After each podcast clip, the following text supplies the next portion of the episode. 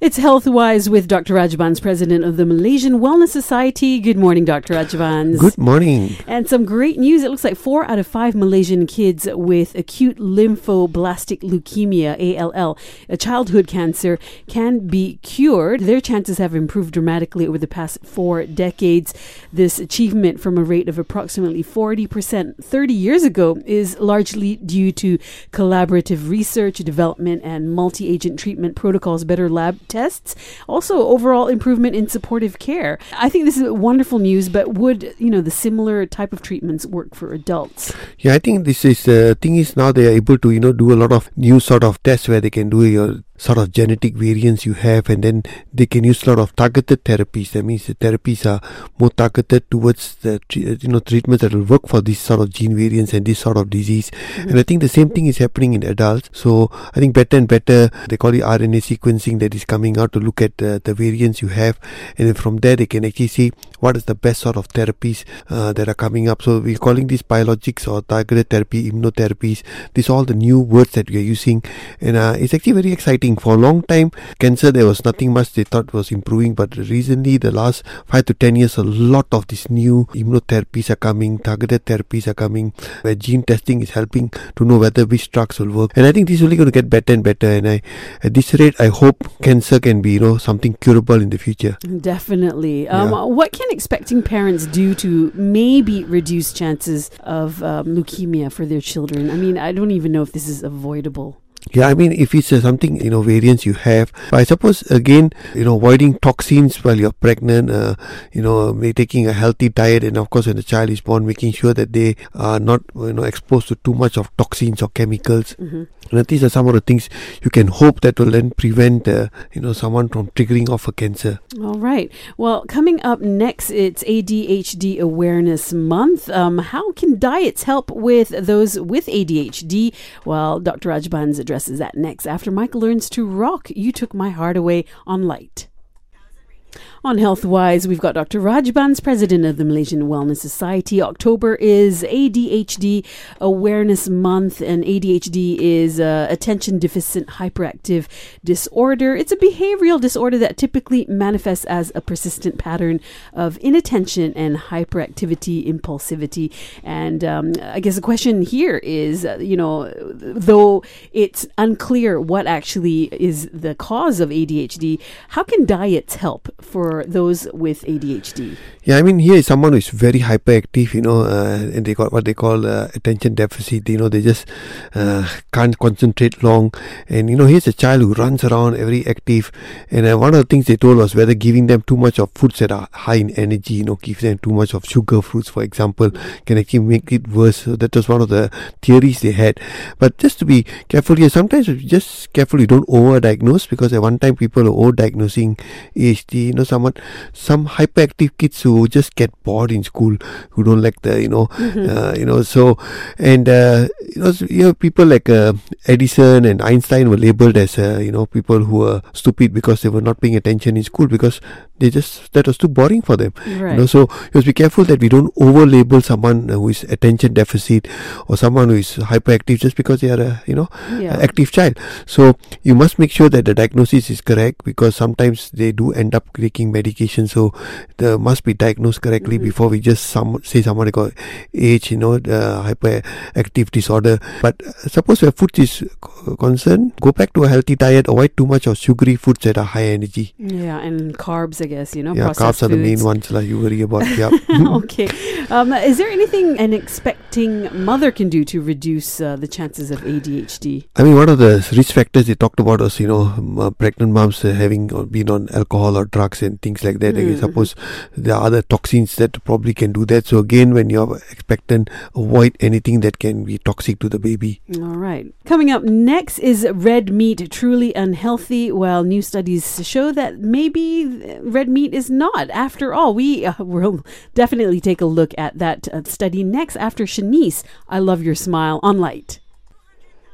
On Healthwise, we've got Dr. Rajbans here with us. And uh, if you have been cutting back on red meat because you feel it's unhealthy, well, that is the standard medical advice to prevent cancer and heart disease. But a review of uh, dozens of studies has concluded that the potential risk is low and evidence is uncertain. That's interesting, isn't it, Dr. Rajbans? Yeah, I don't know because uh, if you look at the people who live in the blue zones, you know, the, the longevity areas in the world, uh, actually a lot of them have very low consumption of red meat. So from there, I think we can postulate that, you know, red meat may not be the best thing for longevity. Yeah. And then, of course, there was uh, studies that show that red meat can increase the risk of certain cancers. So that's the other thing. But I think more worrying the red meat is just not the red meat, it's the way the meat is prepared, you know, Mm-hmm. preserved meat, meat with a lot of preservatives, a lot of chemicals, the way they cook it, you know, sort of. yeah. uh, All the antibiotics they give the antibiotics, animal. Yeah, so I think it's a combination of a lot of things. Uh, if you can get just uh, organic, fat-free, uh, you know, so red meat you want to take once in a while, I don't think so that should be an issue. Okay. Because one of the things that the Okinawans do is they do take, you know, for example, pork is one of their their diet in their diet. Mm-hmm. They don't take a lot, but they do take. So, so I think it's again the amount you take and you know the Yeah. the type and uh, how often. So, uh, have a variety of uh, foods. Of course, plant-based diets are still the best. Mm-hmm. Now, one of the things, of course, people say is you need the protein and the iron. And I think that can be got from many other sources. Yeah. You know, protein, iron, even from vegetables, you can get iron and Okay, protein. so if you were a vegetarian, for for example, uh, where would you get your uh, iron from? I mean, What vegetables well, would? Popeye the sailor told us what to do. You know, just take uh, the spinach, and you got alright. enough iron. And uh, I think a variety of vegetables will give you all the amino acids. You know, so you know, so I Mhm. think that shouldn't be an issue. So, how often would you recommend actually consuming red meat for those who want to continue consuming it?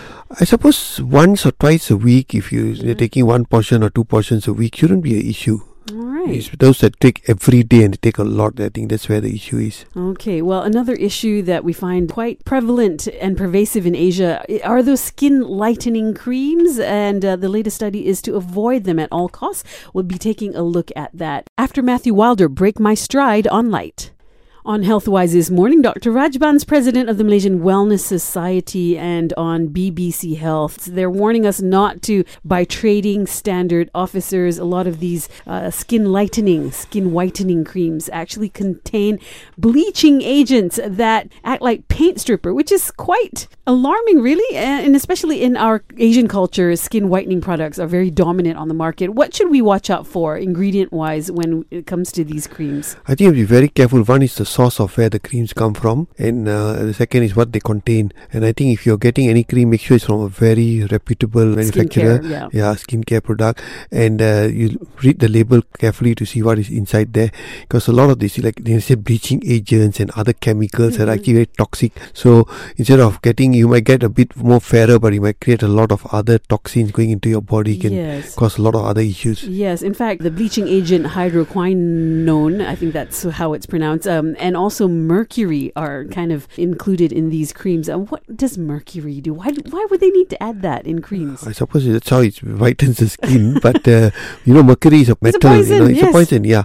And uh, even little bit of mercury can cause a lot of uh, symptoms in people. You know, from headaches to even up to neurological issues. So Mhm. I, I think if possible, yeah, make sure where you get it from, and if possible, stop it. You know, yeah, because not use it. That's the, the, the skin that you're born in is is perfect as yeah, it is. that's right. All right. Well, coming up, there's a revolutionary new drug for prostate cancer, and we want to know more about that with Dr. Rajbans next here on Light. On Healthwise this morning, Dr. Rajbans, president of the Malaysian Wellness Society. Now, olaparib could become a revolutionary treatment for prostate cancer. It's the first genetically targeted drug for fighting the disease, say experts. And in fact, the NHS in the UK are already using it for ovarian cancer and has been called a game changer by cancer doctors. It shows that it can slow tumor growth in men with advanced prostate cancer, though not all. Um, your thoughts on this, Dr. Rajbans? Yeah, I mean, this again part of the new targeted therapies, you know, where today we are looking at uh, when someone gets a cancer, they look at actually look at the genetics uh, behind it, you know, look at the genetic variants and then see which uh, therapy will work. And if you have the variants, certain targeted therapies will do very well. I think breast cancer is one that has been really in advance in looking at all these and treatment is really getting better. Soon other cancers now prostate, ovarian. So I think this is the way it's going. Uh, the new targeted therapies, immunotherapies that are coming, looking at your gene sequencing. So, Mm-hmm. uh, and it's going to get better and better. I think this is just the beginning of a new wave of treatments, uh, you know, for all this. And I think even Malaysia, we are already going into all this type of uh, therapies Technology, and yeah. technologies. Yeah. So I think it's going to be very exciting. Uh, that's one good thing where if you have a disease like cancer, you know, go and see your doctor, go and see an oncologist, and they will know what's the best for you. Yes. Um, this particular drug, olaparib, is it safe because it's been used for ovarian cancer? Yeah, I mean, none of these drugs have their uh, fully safe. You know, I mean, they have all of them will have their issues, the toxicity. That's why you must be monitored by someone qualified, and not just anybody can give these medications. Mhm. So your doctor will know what sort of dosages. He will know what sort of side effects that might be there, so he can warn you, and uh, then they will know exactly what to do if there is any issues. All right. Well, Dr. Rajbans, it's been enlightening. Thank you so much for joining us this morning. Thank you. And that was Dr. Rajbans, president of the Malaysian Wellness Society.